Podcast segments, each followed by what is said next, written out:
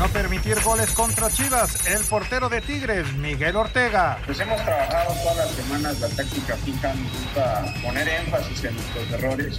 No podemos quedarnos con los brazos cruzados. Cerca el regreso de la afición a los estadios, el técnico de Cruz Azul, Robert Dante Siboldi. Lo más lindo es cuando está la gente, cuando está el estadio lleno, cuando está nuestra gente, nuestro público.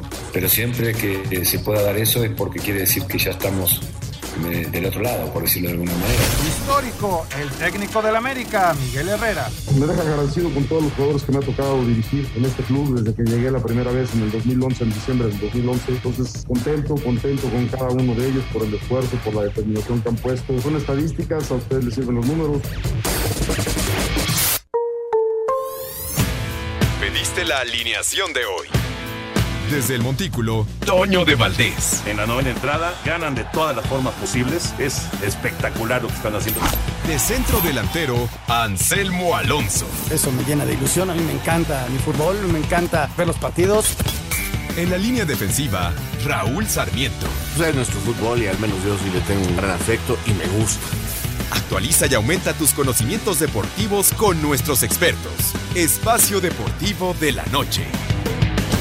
Estos son los interesados en las páginas de internet. Cancha.com si se lo plantea. Jorge Messi, representante de Lionel Messi, confirmó que la posibilidad de que su hijo se quede un año más en el Barcelona para cumplir su contrato está ahora mismo sobre la mesa. Esto.com.mx, Raúl Jiménez el mejor jugador de los Wolves. Luego de unas elecciones para determinar el mejor jugador de la temporada del Wolverhampton, los compañeros del artillero mexicano lo eligieron como el mejor. UDN.mx, Guti juega los 90 minutos en empate del PSV ante el Victoria Colonia. El mexicano no era titular desde diciembre del 2019 en un partido de Eredivisie. Mediotiempo.com, Liga MX podría jugarse con público en las gradas a partir de octubre. Directivos de la Liga MX y autoridades de salud mexicanas ya analizan la posibilidad de abrir estadios con entrada paulatina de la afición. Record.com.mx, Raúl Herrera fue anunciado como director de Fuerzas Básicas. Las Águilas hicieron oficial el fichaje del español como encargado de las Fuerzas Básicas a Azul Cremas.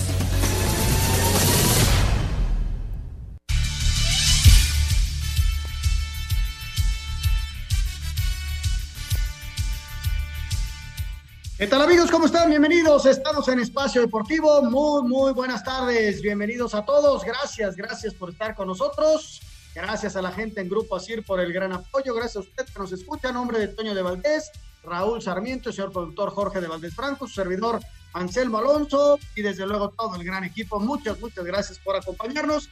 Hoy tenemos muchísima información que se ha generado este día con lo que pasó anoche con el América Mazatlán. El América ya en segundo lugar del Guardianes 2020. En este momento ya está arrancando el partido de Querétaro contra el equipo de los Diablos Rojos del Toluca. El ratito Pachuca contra el equipo de San Luis. En fútbol internacional, España y Alemania empataron un gol. El caso Messi, que parece que está dando alguna vuelta. También platicaremos de Raúl Jiménez, que recibió una nominación por parte de sus compañeros como el mejor del equipo esta temporada y muchas, muchas cosas más, como la NBA, que estuvo buenísimo el día de ayer. Williams, que se despide este fin de semana de, la gente de Williams, vendió al equipo y bueno, la Fórmula 1 va a tener nuevos dueños por el equipo Williams. Señor Raúl Sarmiento, ¿cómo está Raúl? Me da mucho gusto saludarte, muy buenas tardes. ¿Qué pasó, Anselmo? Señoras y señores, un gusto enorme saludarlos. Aquí contento de, de volver a estar con todos ustedes, agradeciendo a Lalo, a Rodrigo, a Diego, a Jackie, a Clau. ¿Me faltó alguien que esté por ahí hoy? Creo que no, ¿verdad? Bueno, este, a todos muchas gracias muchachos por ustedes. Podemos llegar a cada uno de nuestros radioescuchas. Pues sí, Anselmo, este, la verdad es que pensando en lo del partido de ayer, que América gana, eh, sigue segundo lugar general, empatado en puntos eh, con Cruz Azul, pero la diferencia de goles y un partido menos que tiene la máquina hacen la diferencia. La verdad es que América juega mal, América logra sacar el resultado de una manera eh, importante con su capacidad goleador, es el equipo que más goles mete en la primera división en este momento, pero es un equipo que está como aburguesado, como que cuando es necesario aprieta, hace los goles y con eso se siente satisfecho y sufre a la defensa. Ayer Mazatlán eh, le regala un gol y falla mucho en ofensiva. y, le permite al América este triunfo que si tú dices 3-1, pues es un triunfo tranquilo, contundente, sin problemas, pero viendo el partido es otra la realidad. Y entonces, hasta Miguel Herrera eh, termina el partido y lo acepta y se dice preocupado y, y me llaman la atención sus declaraciones. Hay una en especial que como gente de fútbol me llama muchísimo la atención. Él dice, eh, entró Benedetti y estoy contento, pero nada más veía pasar la pelota arriba de su cabeza. Él necesita tener la pelota por abajo y jugar al fútbol, que es lo que sabemos hacer. ¿Qué quiere decir esto? Que, que Miguel Herrera tenía planeado un partido y quería realizarlo de una manera y en la cancha fue otro el que se jugó. Así que por eso Miguel Herrera terminando el partido dijo, la verdad no estoy contento, no me gustó y, y, yo creo que a ningún americanista ayer le pudo haber gustado el triunfo del América y es un equipo que sigue sumando, que está ahí arriba, que va a calificar, pero ¿cuándo van a salir sus jugadores de este marasmo, de esta manera de, interpretar el fútbol? No lo sé. Sí, ahí están críticas también dentro de, redes sociales y todo ello, pero bueno, eh, se puede corregir ganando. Vamos a ver el América, ¿no? Segundo lugar del general, gana 3 por 1, pero sí estoy de acuerdo. Mazatlán quizá perecía un poquito más, como lo platicaba yo antes del juego, ¿no? Merecen más de lo que tienen pero sí la falta de contundencia y los errores particulares, Raúl, le dieron a Mazatlán la, derrota. Bueno, ya se está jugando, como decía el Querétaro, al equipo de Toluca. Y antes de meternos a materia futbolística, vámonos con la NBA. Ayer el cierre del partido de Rockets fue extraordinario. Ganaron a final de cuentas los Rockets de Houston y son semifinalistas de conferencia.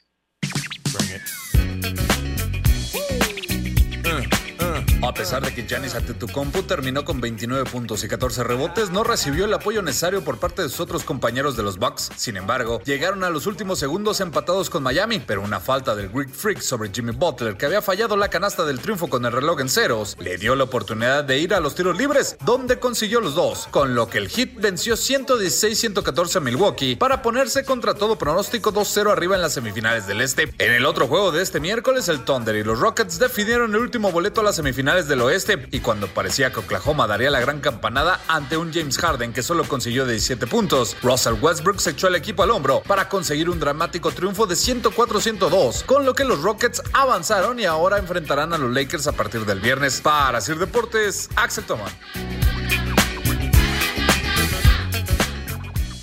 En este momento, Raúl, los Celtics le están ganando por 10 por 10 al equipo de los Raptors de Toronto, tomando ya una ventaja significativa. Van 2-0 en la serie y ahora van ganando por 10, es decir, que parece que, son de de veras este, este equipo. Así que, eh, y mañana, pues los Lakers, Raúl, qué serie, ¿no? Los Lakers contra los Rockets. Sí, bueno, primero hablar de final, tienes razón, fue un partido que tuvo un final dramático. Este muchacho, la barba, eh, qué tapón al final, Toño, eh, digo, Anselmo, eh, mira, sabemos quienes no sabemos mucho de, de básquetbol, eso es la verdad, pero nos gusta y, hay que apreciar eh, detalles como el de ayer. El tapón definitivo de ayer para evitar la canasta con la que perdían fue extraordinaria de este muchacho que es un que es una estrella del baloncesto. Ahora veremos si les alcanza contra Los Ángeles, ¿no? Que está más descansado y que tiene también a figuras importantísimas del mundo del básquetbol. Y Boston, pues Boston ¿Será que vuelven los famosos eh, hombres de verde a hacer historia en el básquetbol? Por lo pronto van muy bien, ¿eh? Sí, van muy, muy bien. Saludamos ya en la línea, mi querido Toño de Valdés, ¿cómo estás? Me da muchísimo gusto saludarte, buenas tardes. Anselmín, ¿cómo estás? Raulito, abrazo. Acá estamos haciendo el juego de Serafines en contra de Padres. Está muy bueno el partido, muy rápido también. Cierre de la cuarta entrada, 1 a 0 Serafines.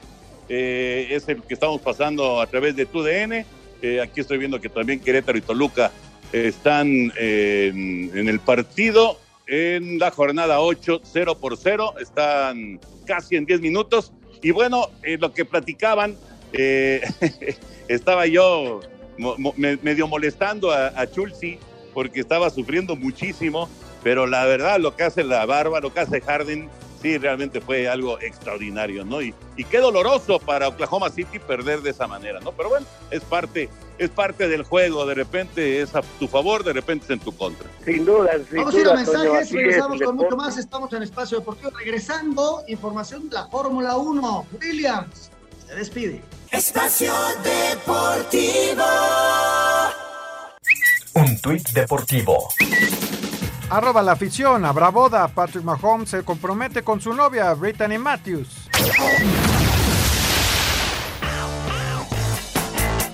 A través de un comunicado, la escudería Williams anunció que la firma de inversión Dorilton Capital adquirió los derechos de la legendaria escudería familiar con más de 40 años en la Fórmula 1. Claire y Sir Frank Williams se marcharán tras el próximo Gran Premio de Italia, dejando vitrina de 114 victorias, 128 poles, 9 mundiales de constructores y 7 pilotos leyenda de la talla de Alan Jones, Nelson Piquet, Nigel Mansell, Alain Prost, Damon Hill y Jacques Villeneuve. Aún se desconoce quién será el nuevo jefe de la escudería. A Deportes, Edgar Flores. Muchas gracias, Edgar. Ahí está la información. Caray, cuando se acaba una, una tradición, cuando terminan eh, pues estas, estas historias fabulosas, es, es eh, un poquito triste, ¿no? Te pone, se pone uno nostálgico, la verdad. Ya cayó el gol de Querétaro, por cierto. Agarraron muy mal parada la defensa de Toluca y en un contraataque viene el gol, así que ya gana Querétaro 1 por 0 en la corregidora. Este equipo de Toluca, mi querido Toño, no se defiende bien qué problema. Y es que por más que entrene el Chepo, por más que practique los movimientos, eh, por más que practique la forma de cubrir, eh, este equipo individualmente en defensa está muy mal. Hoy regresaba Sauro eh, a la defensa después de que habían probado con puros chamacos mexicanos y mira, sigue lo mismo, o sea, lamentablemente Toluca, por más que trabaje un técnico, si la calidad individual no apoya eh, y no pone atención y concentración en los movimientos, pues pasa eso que le está pasando al Toluca, que, puede competir porque con Zambuesa va para arriba, pero atrás, atrás es un desastre. Sí, sí, no logra componer ahí el Toluca. Y complementando lo del Gran Premio de lo del automovilismo, Toño, este fin de semana es el Gran Premio de Italia se anunció que viene una serie que no me voy a perder de Ayrton Senna, va a estar, la verdad va a estar buenísima y esta es la información del mundo del automovilismo. Vámonos con información de los resultados de ayer del béisbol de grandes ligas. Atlanta 7-5 a medias rojas, Alex Verdugo de 4-2 con par de imparables, revés de Cardinals 4-3 contra Cincinnati, Giovanni Gallegos cargó con la derrota, en 10 entradas, Dodgers venció 3-2 a Arizona, Víctor González con labor de un rollo sin hit y recetando un ponche. Mets derrotó 9-4 a Orioles, San Diego 11-4 sobre Angels, Tampa Bay 5-2 a Yankees. Luis Esa trabajó dos entradas y dos tercios sin permitir hit ni carrera. Milwaukee se impuso 8-5 sobre Detroit, Luis Urias de 4-2, blanqueada de Filadelfia 3-0 sobre Washington, Toronto doblegó 2-1 a Miami, Cleveland superó 5-0 a Kansas City, Chicago 8-2 a Pittsburgh, Colorado 9-6 a San Francisco, Rangers sucumbió 2-1 frente a Houston, al tiempo que Minnesota derrotó 8-1 a Medias Blancas. A Cider Deportes, Edgar Flores. Gracias, Edgar. La información de béisbol de grandes ligas. Y bueno, pues complementando pues eh, el asunto de del partido que estamos transmitiendo, ya se puso 2 a 0 le pegó triple Anthony Rendón y acaba de anotar, así que 2 por 0 los Serafines sobre los Padres, cierre de la cuarta entrada, transmisión que tenemos en TUDN. Estaba checando quién hizo el gol, fue Fernando Madrigal, Raúl Anselmo. Madrigal fue el que apareció y el que comandó, digamos, este, este, esta escapada muy espectacular de los gallos para abrir el marcador ante una defensa, pues ya lo explicaba Raúl, ¿no? Una defensa que lamentablemente no termina de encontrarse de los Diablos Rojos del Toluca. Eh, eh, como recuerdo la pregunta que hacían al principio del torneo, ¿cuántos goles necesita hacer el Toluca para ganar partidos? Porque siempre les hacen de a dos, de a tres goles por juego. Entonces, sí es una situación que seguro tiene desesperado a Chepo, ¿no? Totalmente de acuerdo, Toño. Este, los partidos que ganó los tuvo que ganar haciendo tres goles. Entonces es, es muy difícil por ahí le ganó a Chivas 1-0, que bueno, ya sabemos que el problema de Chivas es su delantera, no produce ofensivamente y, fue cuando logró mantener la portería en blanco el equipo de Chepo. Eso nos da eh, una idea de lo poco productivo que es Guadalajara en ofensiva, ¿eh? eh, eh a veces no, no, no queremos darnos cuenta, pero eh, si con Luis Fernando nomás hicieron un, bueno, no hicieron goles, con Bucetich creo que llevan uno. Entonces, este, está, está fea la cosa de Chivas en cuanto a ofensiva y es a la única ofensiva que Toluca no le permitió anotar. Así que, pues vaya usted sacando conclusiones. Ya, estaremos platicando de cómo sigue este partido de Querétaro contra el equipo de Toluca.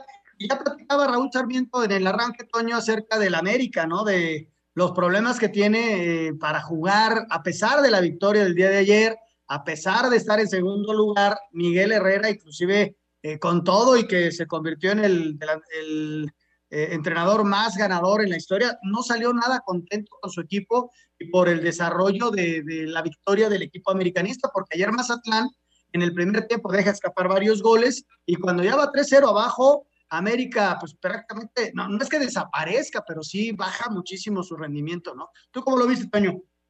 Fíjate que, bueno, déjame decir primero porque están pasando cosas en la corregidora.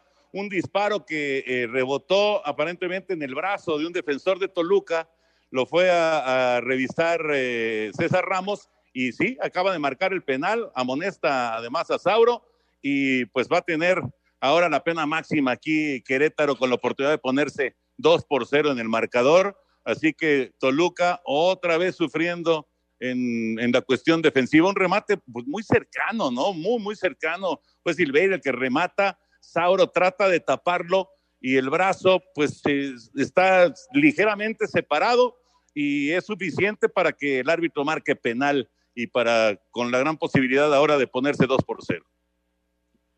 ¿Qué te parece? Pues este no caminan, no caminan los Diablos Rojos, pero bueno, este yo le decía a Anselmo en el inicio y a nuestros amigos lo escuchas que a mí, a mí francamente, América me parece como un equipo aburguesado. Este, juega ratitos, Toño, como que consiente al rival, como que en cualquier momento te gano, y, y, en ese en cualquier momento de repente ya no alcanza a regresar. Y ayer otra vez, diez minutos, sí, errores del, del rival, pero con una gran capacidad. Nadie mete más goles que el América en este torneo, es el equipo más goleador, necesita meter tres Cruz Azul en su próximo partido para alcanzarlo. Y como que se confían de eso, y, y, y, hay una declaración que de veras a mí me parece muy importante de Miguel Herrera. Eh, le preguntan sobre Benedetti, dice, sí, contentos, tal, pero a Benedetti lo metimos para que jugara la pelota, para que armara fútbol, para que jugáramos por abajo y nada más veía pasar la pelota por arriba de su cabeza. Eso quiere decir que, en la cancha estaban haciendo cosas que no quería Miguel Herrera. Y entonces ahí sí ya te empiezas a preocupar, porque si el técnico quiere un fútbol y en la cancha los jugadores hacen otra, pues este algo anda mal, ¿eh? Estoy totalmente de acuerdo. Silveira cobró el penal y lo, metió, así que 2-0 Querétaro sobre Toluca antes de 20 minutos. Fíjate que yo, les quería preguntar, porque estuve escuchando atentamente la conferencia de prensa de Miguel el día de ayer y hablaba acerca de, bueno, estaba contento por la contundencia, pero él decía, nos falta volumen de juego. ¿Qué quiere decir exactamente con volumen de juego el técnico de las Águilas del América? Qué buena pregunta es estos, este nuevos términos. Tener la pelota, esta es otra de las cosas, este Toño. Ayer el América hace cuántos juegos en el Estadio Azteca, la estadística al final era como 66, 67 minutos de posesión del equipo de Querétaro y América con 30. O sea, e, en serio, no puedes tener más la pelota tú que el Querétaro, que el, que el, que el Mazatlán. Está, y en el Estadio Azteca, eso sí es este cosas que no se ven normalmente en el América. Y, y, y volteas y ves el mercado 3-1, dices, ay, no pasa nada. Yo, entiendo con el término, Toño, es posesión de la pelota y generación de fútbol teniendo el valor, no a pelotazos. Por derecha, por izquierda, con paredes por el centro. Si tú analizas los goles de ayer, es este, una buena jugada en el arranque del segundo tiempo, en donde le ganan bien la espalda y Henry mete bien, pero luego es un autogol y luego a balón parado, un disparo de Ritter extraordinario, pero si te das cuenta, la producción ofensiva de jugadas, pues mm, es muy pobre la del equipo americanista. Yo creo que a eso se puede referir, Miguel, con volumen de juego, ¿no? Pero sí, sí, es una situación, eh, vamos, que digamos que queda un poquito disfrazada porque el América está ahí pegadito con el Cruz Azul, porque llega a 16 puntos. O sea, en, en ese sentido, pues nadie, nadie se puede quejar de, los resultados, digamos, como tal. Pero del fútbol sí, y, del fútbol se queja, el primero que se queja es Miguel Herrera, y esto eh, sí me parece que es para preocupar y, para preocupar no solamente eh, a, Miguel, sino debe preocupar a los jugadores, ¿no? Que son los que tienen que ejecutar en la cancha y que no lo están consiguiendo, que les está costando trabajo. Eh, finalmente, eh, sí, una victoria pues te permite trabajar de otra manera, pero eh, el América tiene una exigencia muy especial. O sea, el América no es solamente ganar los partidos, el América tiene que jugar bien y eso es lo que quieren sus aficionados, ¿no? Y eso es lo que, lo que quiere la crítica también. Y por eso, a pesar de los números, a pesar de la, de la posición en la tabla, en América hay una buena cantidad de críticas y la cosa no está, no está cómoda pues para Miguel Herrera, ¿no? Digo, el fuera piojo me parece una exageración, pero sí, sí es de llamar la atención que este equipo eh, no, no juegue como nos tiene acostumbrados, ¿no? ¿O será que no tiene a los futbolistas, a los futbolistas que necesita para, para hacer ese, ese tipo de fútbol? Que, que el América ya no tiene el plantel de antes. Ah, esa es una. Y la otra, a mí lo que más me preocupa, te repito, es que él ordena jugar de una manera y el equipo juega de otra. O sea, él mismo acepta que él quiere pasar la pelota por abajo, tenerla, tocarla, volumen de juego, como le quieran llamar, este, y el equipo en la cancha hace otra, y por eso su desesperación, y por eso tiene que hacer cambios, porque eh, Escobosa no aparece, porque Córdoba ayer eh, de los peores partidos que le he visto, y entonces no puede hacer los movimientos que él quisiera, tiene que ir este moviendo el equipo de acuerdo a cómo están los jugadores en la cancha. Ahora, yo no sé si los futbolistas o están cansados o están sobrados, porque también ellos, este, Toño, ¿qué les pueden decir si están en segundo lugar de la clasificación sin ningún problema? O sea, ya tienen 16 puntos. ¿Qué, qué, qué, qué, qué les pueden reclamar? Pues Sí, Raúl, tienes, tienes toda la razón, pero bueno, ahí estará el trabajo del técnico que nos haga ver que se puede jugar mejor para poder a futuro inmediato, que ya está una liguilla, un par de meses, este, jugar mejor y tratar de competir en, esa liguilla. Vamos a escuchar las reacciones del América Mazatlán del día de ayer y luego platicamos de Miguel Herrera, que ayer tuvo, al, al margen de todo, pues se convirtió en el técnico más ganador de las Águilas. Escuchamos. Mazatlán puso el fútbol, pero América encontró los goles en 11 minutos y terminaron venciendo 3 por 1 a los sinaloenses, que incluso metieron un autogol de Aldo Rocha, de esos que rara vez se ven pese al triunfo. Miguel Herrera no pudo ocultar su molestia por el funcionamiento de su equipo. La verdad hoy me tengo que ir no tranquilo, tomamos tres puntos muy conscientes de que nos sirven, pero no tranquilo porque el equipo no jugó bien. Fuimos certeros, fuimos un equipo que tuvo las posibilidades y las concretó, pero nos está faltando tener volumen de juego, ¿no? Esa es la realidad, estamos muy conscientes de eso. Las buenas noticias para los de Cuapa es que Nicolás Benedetti entró de cambio, reapareciendo después de siete meses luego de sufrir la ruptura del ligamento cruzado. Por su parte, Francisco Palencia aseguró que la diferencia en este partido fue la contundencia. Te digo, la diferencia fue que ellos estuvieron en una tingencia en el arco y nosotros no, porque bueno, las ocasiones de gol, no sé ahora cuántas de, momento, pero me atrevo a decir que tuvimos tal vez más ocasiones de gol claras. Lamentablemente a la hora de, ser contundentes, nosotros no fuimos contundentes y, y América lo fue. Para hacer deportes, Axel Tomán. Ahí, están las reacciones, Anselmín, Raúl. Eh, lo, de, lo de Palencia, que no le puede ganar a, la América como técnico, pues también eh, seguramente tendrá inquieto y molesto al, técnico del equipo de, Mazatlán. Pero eh, pues ya escuchábamos ahí claramente lo que decía Miguel Herrera, ¿no? De, esta situación. Y ya, y ya mencionabas, Anselmo, lo de, lo de Miguel como el máximo ganador, superando a José Antonio Roca, hablando de partidos ganados con el equipo América. Vamos a mensajes y regresamos, escuchamos la nota y ya eh, platicamos del tema, mi querido Raúl. Vamos a mensajes, Lalito. Espacio Deportivo. Un tuit deportivo. Arroba Sergio Ramos, un equipo con fe y con hambre. Vamos por más.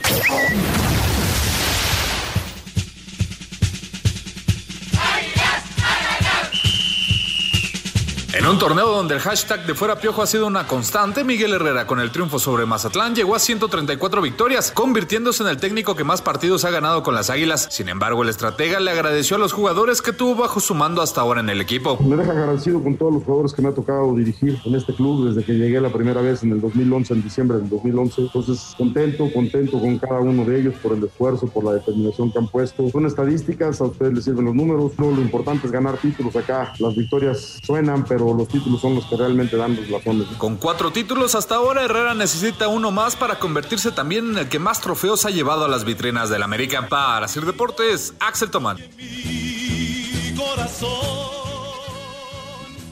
Pues muchas gracias a Axel por la información. Eh, aquí yo, salvo la mejor opinión de todos los amigos radioescuchas y de Toño y de Anselmo, yo quisiera hacer una diferencia. Eh, sí, eh, Miguel Herrera es el técnico que más ha ganado con el América. Así es, es eh, tan claro, los números son muy claros y nadie le puede objetar que es el técnico más ganador del América.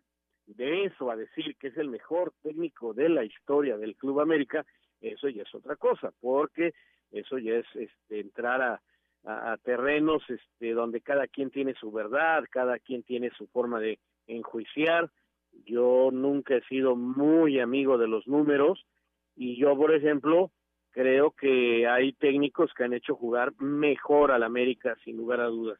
Para mí, eh, lo realizado por José Antonio Roca y la manera en que volvió a colocar al América en los primeros planos, incluso en cuanto a mercadotecnia y comercialización, es extraordinario lo que hizo don José eh, como director técnico de las Águilas. Y luego tengo a Carlos Reynoso, que hizo jugar a un equipo histórico, mm, convirtiéndolo en el mejor equipo en torneos largos de la historia del fútbol mexicano, y Raúl Cárdenas, Raúl Cárdenas que eh, ganó una liguilla sin recibir un solo gol histórico y terminó goleando a la UDG en una final y además ganó una Copa Interamericana al Boca Juniors. Entonces, este, para mí esos son los tres mejores técnicos de la América. El técnico que más ha ganado. sí, podríamos, podríamos aumentarle, Raúl, a, un Jorge Vieira que también en su época, pues el, América era espectacular, el América consiguió títulos, eh, fueron momentos también muy gratos para el americanismo, ¿no? Con don Jorge Vieira. Claro, por supuesto, por eso te digo que es muy subjetivo decir, ya es el mejor técnico de la historia. No, no, no, es el técnico más ganador de la historia. El mejor técnico, cada uno de acuerdo a sus gustos, a sus maneras, este, y lo que entiendan por ser el mejor técnico. Lo que hizo José Antonio Roca en la década de los 70, Toño, y, y, la manera en que hizo crecer el clásico, la manera en que volvió a poner de moda a la América en el mundo del fútbol, es, es, es histórico y además lo que lo hizo jugar. Aquel equipo con Reynoso, y ahí va eso, como decía don Fernando Marcos, con este Borja, Borboya y el Monito Rodríguez, es inolvidable. Era un fútbol distinto el de esa, el de esa época, ¿no? Sí, realmente sí. Anselmo. Sí, estoy de acuerdo, pero yo creo que cada quien en su época, Toño. E, e, es importante señalarlo, don José fue extraordinario, pero no nada más para la América, para el fútbol mexicano, ¿no?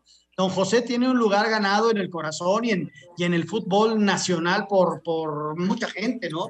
Y el caso de Carlos Reynoso como futbolista y luego como técnico, pues tienen su lugar ganado el hecho de que Miguel no llegue, que llegue a estos números, no, los está borrando a ellos, simplemente él consigue un número que ahí está. Y, está, si logra el campeonato en este o el siguiente, se va a convertir en el mayor ganador de campeonatos con América. Simplemente son números y ya estará de cada quien ver que, cuál fue el mejor, ¿no? Cada quien en su época, teniendo su momento, y, pero también Miguel, pues se ha ganado un lugar y, es importante, sin, sin compararlo con los demás que tienen un, lugar ganado como don Jorge Vieira con Raúl Cárdenas, son extraordinarios. Pero Miguel, pues poco a poco, más allá del partido de ayer, este, es un tipo que se ha ganado el cariño de, los americanistas eh, con base en triunfos, Toño. Sí, sí, no, estoy de acuerdo, estoy de acuerdo, pero insisto, eh, era un fútbol distinto. Era, es muy difícil hacer comparaciones entre lo que era el fútbol en los 70, lo que era el fútbol en los 80, en los 90, a principios de este siglo, y lo que es el fútbol actual. O sea, el fútbol ha ido evolucionando, ha ido cambiando, eh, las estrategias, inclusive la, la, condición física de los jugadores, etcétera, etcétera. Todo esto ha ido eh, modificándose, ¿no? Y, y pues, eh, bueno, las, las cuestiones tácticas, ahora es muy difícil conseguir o, o, resolver partidos por una buena cantidad de goles. Antes era, era como más sencillo, entre comillas, ¿no? O sea, el, fútbol ha, evolucionado y ha cambiado muchísimo. Pero me gusta, me gusta lo que dice Raúl, que a final de cuentas es, eh, si, nos vamos a la, aritmética pura, pues eh, sí, es el, es el técnico que más partidos ha ganado con el América. Exactamente, Toño, lo, lo supiste eh, señalar. Me parece absurda la polémica eh, que es este el mejor por esto, ¿no? Yo creo que vamos entendiendo cada cosa, los números son extraordinarios de nivel extraordinario. Lo que sí es que lamentablemente, como en su momento le pasó a José Antonio, don José, perdón, a Raúl Cárdenas, a Carlos Reynoso, hoy la gente del americanismo está muy enojada con Miguel Herrera. No es mentira lo del fuera piojo, no es nada más este la broma o la pachanga. El americanismo, se los digo yo, está muy enojado con su técnico. No les gusta que hagan este, comerciales, eh, no les gusta la manera de ser. Eh, eh, realmente están este, molestos con su técnico.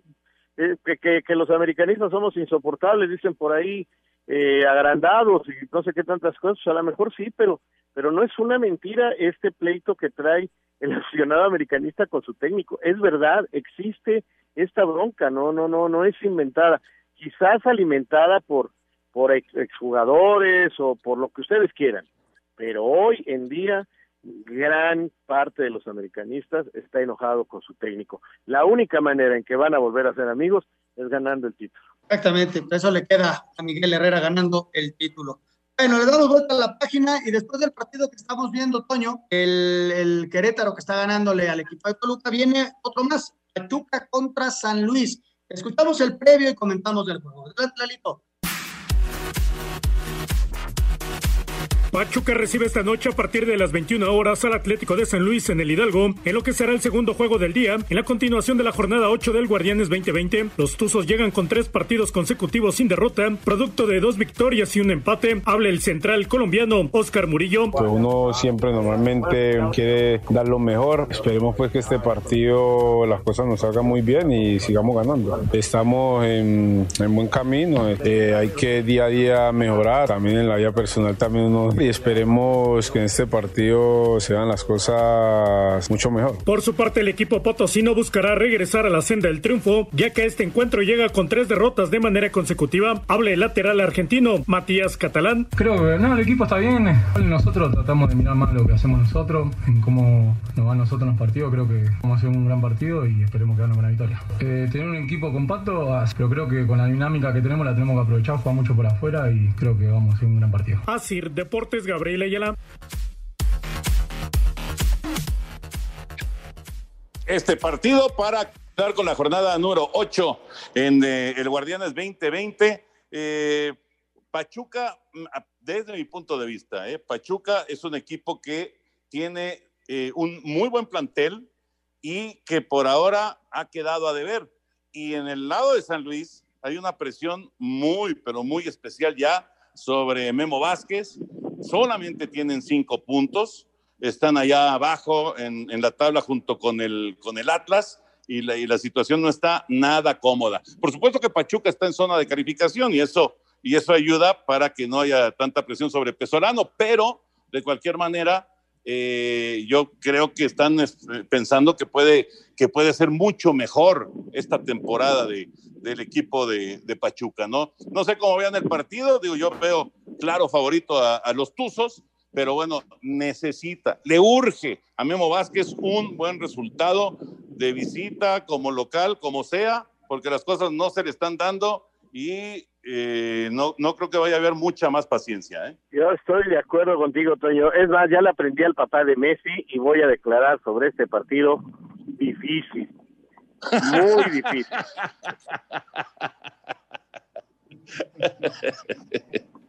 pues sí. Así, difícil. Está, está, está difícil.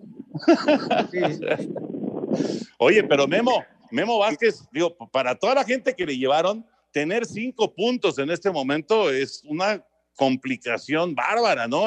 Está, eh, pero obligadísimo a, no perder el día de hoy en Pachuca. Yo creo, Toño, que, Pachuca sale como gran favorito, pero San Luis, si algo tiene Memo es equilibrar a sus equipos.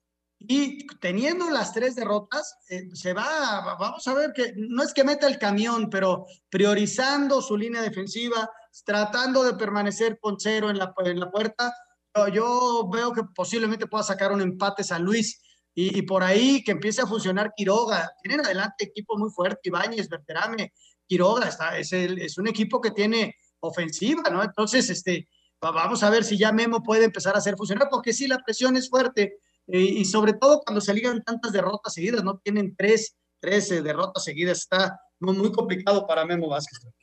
No, y además, y además hay que, hay que recordar que este equipo cambió de dueños, que este equipo es del Atlético de Madrid y que allá en, el grupo de los colchoneros eh, no quieren tener a, un equipo que esté en el penúltimo lugar en México, Raúl. O sea, este, este equipo tiene que responder y, obviamente pues el encargado y el responsable pues es Memo, ¿no? Lo, lo, lo describiste perfectamente. No se pueden permitir tener un equipo así en México. Y yo, este, también me gustó lo que dijo Anselmo. Es más, yo no le veo ningún problema que mete el camión atrás. Sí, señor, hay veces en que hay que defenderte bien primero. Y, es lo que tiene que hacer Memo, dejarse de cosas y, ir a, los, a, a sus bases, cerrar al equipo, empezar a sumar puntos y poco a poco sacarle provecho a su ofensiva. Porque de otra manera no, no, no va a salir adelante hay que meter el tráiler, hay que meter la utilería, hay que meter el estadio si es necesario, pero sumar. Porque mira, le hizo partido a, Cruz Azul, perdió 3 por 1 y falló dos penaltis, o sea, era 3-3 con el América. Memo Ochoa, gran partido, este, lo que quiera, y terminó perdiendo. O sea, eh, el problema es la defensa, o sea, hacen partido, están igual que Juárez, hacen partido o que Mazatlán eh, hacen partidos pero no saben este, defenderse. Entonces, eh, está bien que quieran atacar, está bien que quieran hacer equipos ofensivos, pero señores, eh, los equipos empiezan de atrás para adelante. Así que meter el camión, el trailer, la utilería y el elefante del bebé de cualquiera de los jugadores no es malo para empezar a armar un equipo. Creo que quería solicitar jugar con dos porteros, pero creo que no se lo autorizaron. Vamos a ir a mensajes, Toño, que te vaya muy bien, un abrazo, que tengas buena transmisión y nos escuchamos el día de mañana. Sí, señor, 2 a 0 ganan los Serafines, cierre de la quinta entrada frente a San Diego, transmisión en TUDN. Abrazo, Raulito, abrazo, Anselmín. Cuídate, Toño. Te seguimos aquí en Espacio Deportivo. Espacio Deportivo. Un tuit deportivo Arroba Automóvil RD. El 3 de septiembre de 1950, Giuseppe Farina con el Alfa Romeo gana el Gran Premio de Italia y se corona como el primer campeón mundial de la Fórmula 1. Finalizó tres puntos por delante de Juan Manuel Fangio. Espacio por el mundo. Espacio deportivo por el mundo. El mediocampista mexicano de apenas 18 años de edad, Efraín Álvarez, anotó su primer gol de manera oficial con el Galaxy en la victoria de Los Ángeles 3 por 2 ante el Portland Timbers. Diferentes medios en España aseguran que Lionel Messi se plantea la opción de continuar con el Barcelona para terminar su contrato, al cual le resta un año. Robert Martínez, director técnico de la selección de Bélgica, aseguró que la información sobre un posible contagio de COVID del portero del Real Madrid, Thibaut Courtois, es falsa y está listo para jugar este sábado ante Dinamarca. El Sevilla presentó de manera oficial al croata Iván Rakitic como su nuevo jugador, con contrato hasta la temporada del 2024. La Bundesliga anunció que la regla de los cinco cambios se mantendrá vigente para la temporada 2020-2021. Espacio Deportivo, Ernesto de Valdés. Regresamos aquí a Espacio Deportivo. Antes de ir a la nota de Raúl Jiménez, que volvió, bueno, que lo volvieron a escoger como el mejor jugador del Wolverhampton por sus mismos compañeros. Eh, vamos a platicar rápidamente, Raúl Sarmiento, del caso Messi. ¿Qué pasó el día de hoy con Messi? Pues simplemente eh, lo que trasciende es que se reunió el papá con el hijo y parece que hay una posibilidad de que siga este año en, Barcelona por la enorme complicación que llevaría el aspecto legal. Eh, es muy complicado que encontrar a alguien que pague 700 millones, es, es una locura y, parece, eh, no es oficial, pero como que están rectificando y jugarían esta temporada con el Barça. Pues mira, más que rectificar, yo creo que también ya es una actitud eh, coherente de los Messi. Ah, no me quieres dejar ir, no me quieres vender. Eh, me quedo, ok, me voy gratis en un año, juego, si juego bien, si me lesiono, si no, pues no hay problema, tú me tienes que pagar de todos modos, y me voy gratis y no vas a ganar nada. Eso es lo que están apostando los Messi. Por eso, cuando entrevistan al señor ahora, la, después de lo difícil que era ayer, ahora fue, no sé, puede ser.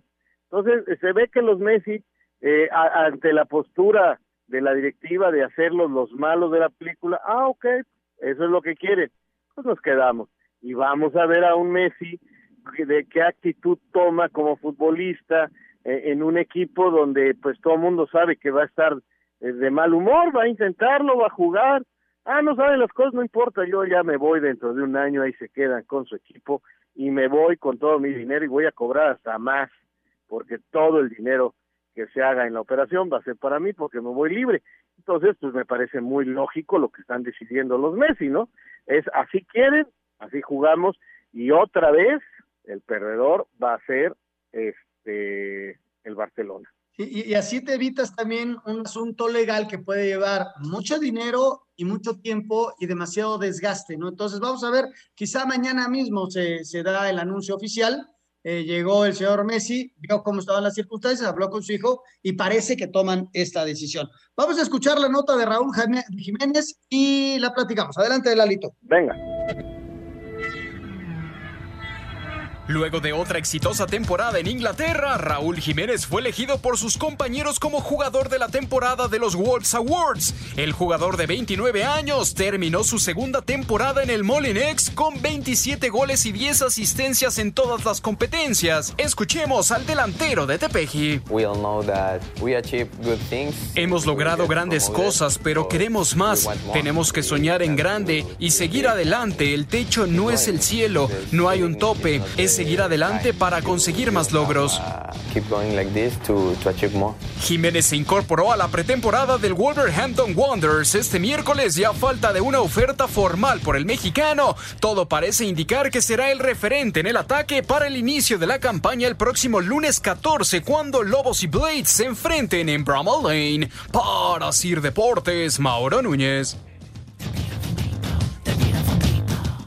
Pues es el reconocimiento de sus compañeros a una que fue extraordinaria temporada, sí, eh, con la cuestión del, del, COVID, como que ahí la bloqueó un poquito, pero él siguió peleando, luchando, y bueno, este, las condiciones económicas en Europa están complicadas, y bueno, pues se va a quedar Raúl y, y, yo creo que va a seguir triunfando ahí con los Lobos. Parece ser que se va a quedar, o sea, no hay la oferta importante que esperaban, eh, no ha llegado, no, no fueron más que tanteos, eh, los Lobos lo quieren mantener también, y él, no, él, él está a gusto, él está contento, él no, no estaba en la posición de Messi de querer ir a fuerza. Entonces, si no hay algo que realmente sea importante, pues tiene contrato, se puede quedar y luego arreglar una magnífica salida. Eh, ese es el asunto. Yo todavía creo que se puede mover de último momento algo ahí en el caso Jiménez, pero eh, eh, es una situación totalmente difícil. Y por favor no vayan a empezar que, que no se fue un equipo grande porque falló un penalti. ¿eh? Nada, nada, más sí le pido a todos los colegas y a todos los amigos eh, de los medios de comunicación que no vayan a empezar con esa de que no se fue porque falló un penalti. antes de despedirte, una opinión cortita del España contra Alemania. Pues mira, este, llegaron las elecciones sin, sin mucho sin mucho juego de conjunto, no sé si estés de acuerdo conmigo, eh, y, fue interesante ver eh, dos equipos renovados, dos equipos diferentes a lo que veníamos viendo. Creo, creo que merecía el empate el equipo español por lo hecho en la cancha, teniendo la pelota, en fin, pero también creo que sí era fuera, que, era fuera de lugar la jugada porque eh, me parece que el defensor al momento de la segunda acción ya estaba fuera de la cancha y no habilitaba al jugador este de de España para el empate, pero podemos entrar en vericuetos de, de reglamento y seguramente los árbitros me van a decir, es que no salió por su voluntad, sino fue un accidente y puede ser que por eso lo haya habilitado. Pero yo en las repeticiones que veo, eh, para mí el jugador alemán al momento del cabezazo, del toque para él, está afuera de la cancha el defensor alemán. Espacio Deportivo. Un tuit deportivo. Arroba medio tiempo a tres años del fallecimiento de Roberto Hernández. Ginac le rindió homenaje en sus redes. No todo es fútbol. Deportes en corto. Deportes en corto. Steve Nash, miembro del Salón de la Fama, fue nombrado como nuevo entrenador de los Nets de Brooklyn en la NBA. Los Rockets de Houston derrotaron 104-102 al Thunder de Oklahoma para llevarse la serie e inician semifinales del oeste contra los Lakers de Los Ángeles. La tenista española Garbiñe Muguruza se despidió este jueves del US Open en la segunda ronda. Pierde 7-5-6-3 con la búlgara Esventana Pironkova. Todas las instalaciones de la NFL y de la Asociación de Jugadores permanecerán cerradas el próximo 3 de noviembre con motivo de las elecciones presidenciales de los Estados Unidos. El ciclista Alexei Lutsenko ha ganado este jueves la sexta etapa de la Tour de Francia. Adam Yates se mantiene como líder. Poniendo fin a cuatro décadas, la familia Williams anuncia este día que dejará el campeonato de Fórmula 1 tras el Gran Premio de Italia de este domingo. La escudería fue vendida hace unas semanas a Darlington Capital para solucionar sus problemas financieros. El Mundial de Rallys, interrumpido por la pandemia, regresa este fin de semana en Estonia. Bueno, y para complementar algo de información, antes de ir con el señor productor, eh, los Patriotas de Nueva Inglaterra, el señor Belichick, quien es su entrenador en jefe, anuncia a Cam Newton como su mariscal de campo para el partido de este domingo en 8, con el que arranca ya la temporada regular de la NFL. Y en el fútbol femenil arrancó ya la semana número 4, la fecha 4 de este torneo. El América goleó en casa 6 por 1 a los Rayos a las rayitas del Necaxa, las centellas del Necaxa 6 por 1. América llega a 12 puntos, cuatro triunfos en forma consecutiva, 6 por 1 ganó el América al equipo del Necaxa. Señor productor Jorge, ¿cómo estás? Me da muchísimo gusto saludarte. Buenas noches. ¿Qué tal, Anselmo? Igualmente, muchas gracias. Igualmente a todos nuestros amigos. Bueno, pues ya en plena jornada 8 y también muchas llamadas y mensajes del auditorio. Así que si te parece, vámonos con estos mensajes que nos manda Jackie. Gracias a Jackie que está pendiente del WhatsApp y también del Twitter. Nos dicen buenas tardes, excelente programa, diario los escucho. Soy Omar Palacios de Irapuato, Guanajuato. Nos dice, miren, ya que Messi se venga a jugar a la trinca fresera y se acabó el problema. ¿Qué referencia me dan de los San Román? Fíjate, los San Román es gente de fútbol de, de toda la vida, arrancaron con el equipo de Camachalco, luego tuvieron equipos en división de ascenso. Es gente muy chambadora y gente de fútbol de, muchos, muchos años. No han tenido equipo en primera división, pero eh, yo creo que el esfuerzo lo van a hacer. Y yo creo que hay que vender un poquito más de kilos de fresa para llevarse a Messi. Correcto. Jaime Álvarez de Iztapalapa dice, siempre hablan de estadísticas y números a favor del América. ¿Por qué no también comentan cuántos goles ha recibido, cuántas derrotas tiene? ¿Por qué no hablan de lo negativo? ¿Acaso será porque el equipo es de Televisa? No, para nada, para nada. Este, lo que pasa es que siempre hablamos de récords, ¿no? Y el América no tiene un récord negativo. Pero no, no favorecemos a nadie, eh, y en ningún sentido. Eh. Yo creo que hoy se habla de América porque es un equipo que está en el pedestal, se habla de Miguel Herrera porque es un cuate que rompió marca con el América, pero también hablamos cuando el Cruz Azul hizo el gol mil en el Azteca, cuando viene alguna cuestión del Guadalajara, no, no hay ninguna cuestión de favoritismo, no es nuestro estilo, señor. Laurita de Querétaro reportándose. Saludos para todos, pasando lista como ya es costumbre y siempre escuchando Espacio Deportivo aquí en Querétaro. Saludos, Laurita.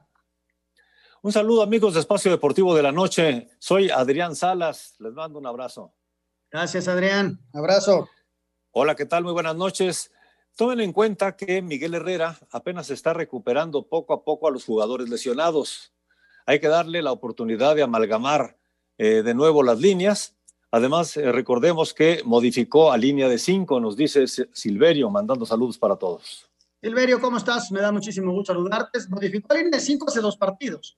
Entonces, este, y este, esta animadversión que existe de algún un grupo de americanistas en contra de Miguel viene desde que arrancó la temporada, desde la pretemporada, en donde lo eliminaron en semifinales. Entonces, este, la única fórmula para obtener nuevamente el gusto de los americanistas es con un campeonato.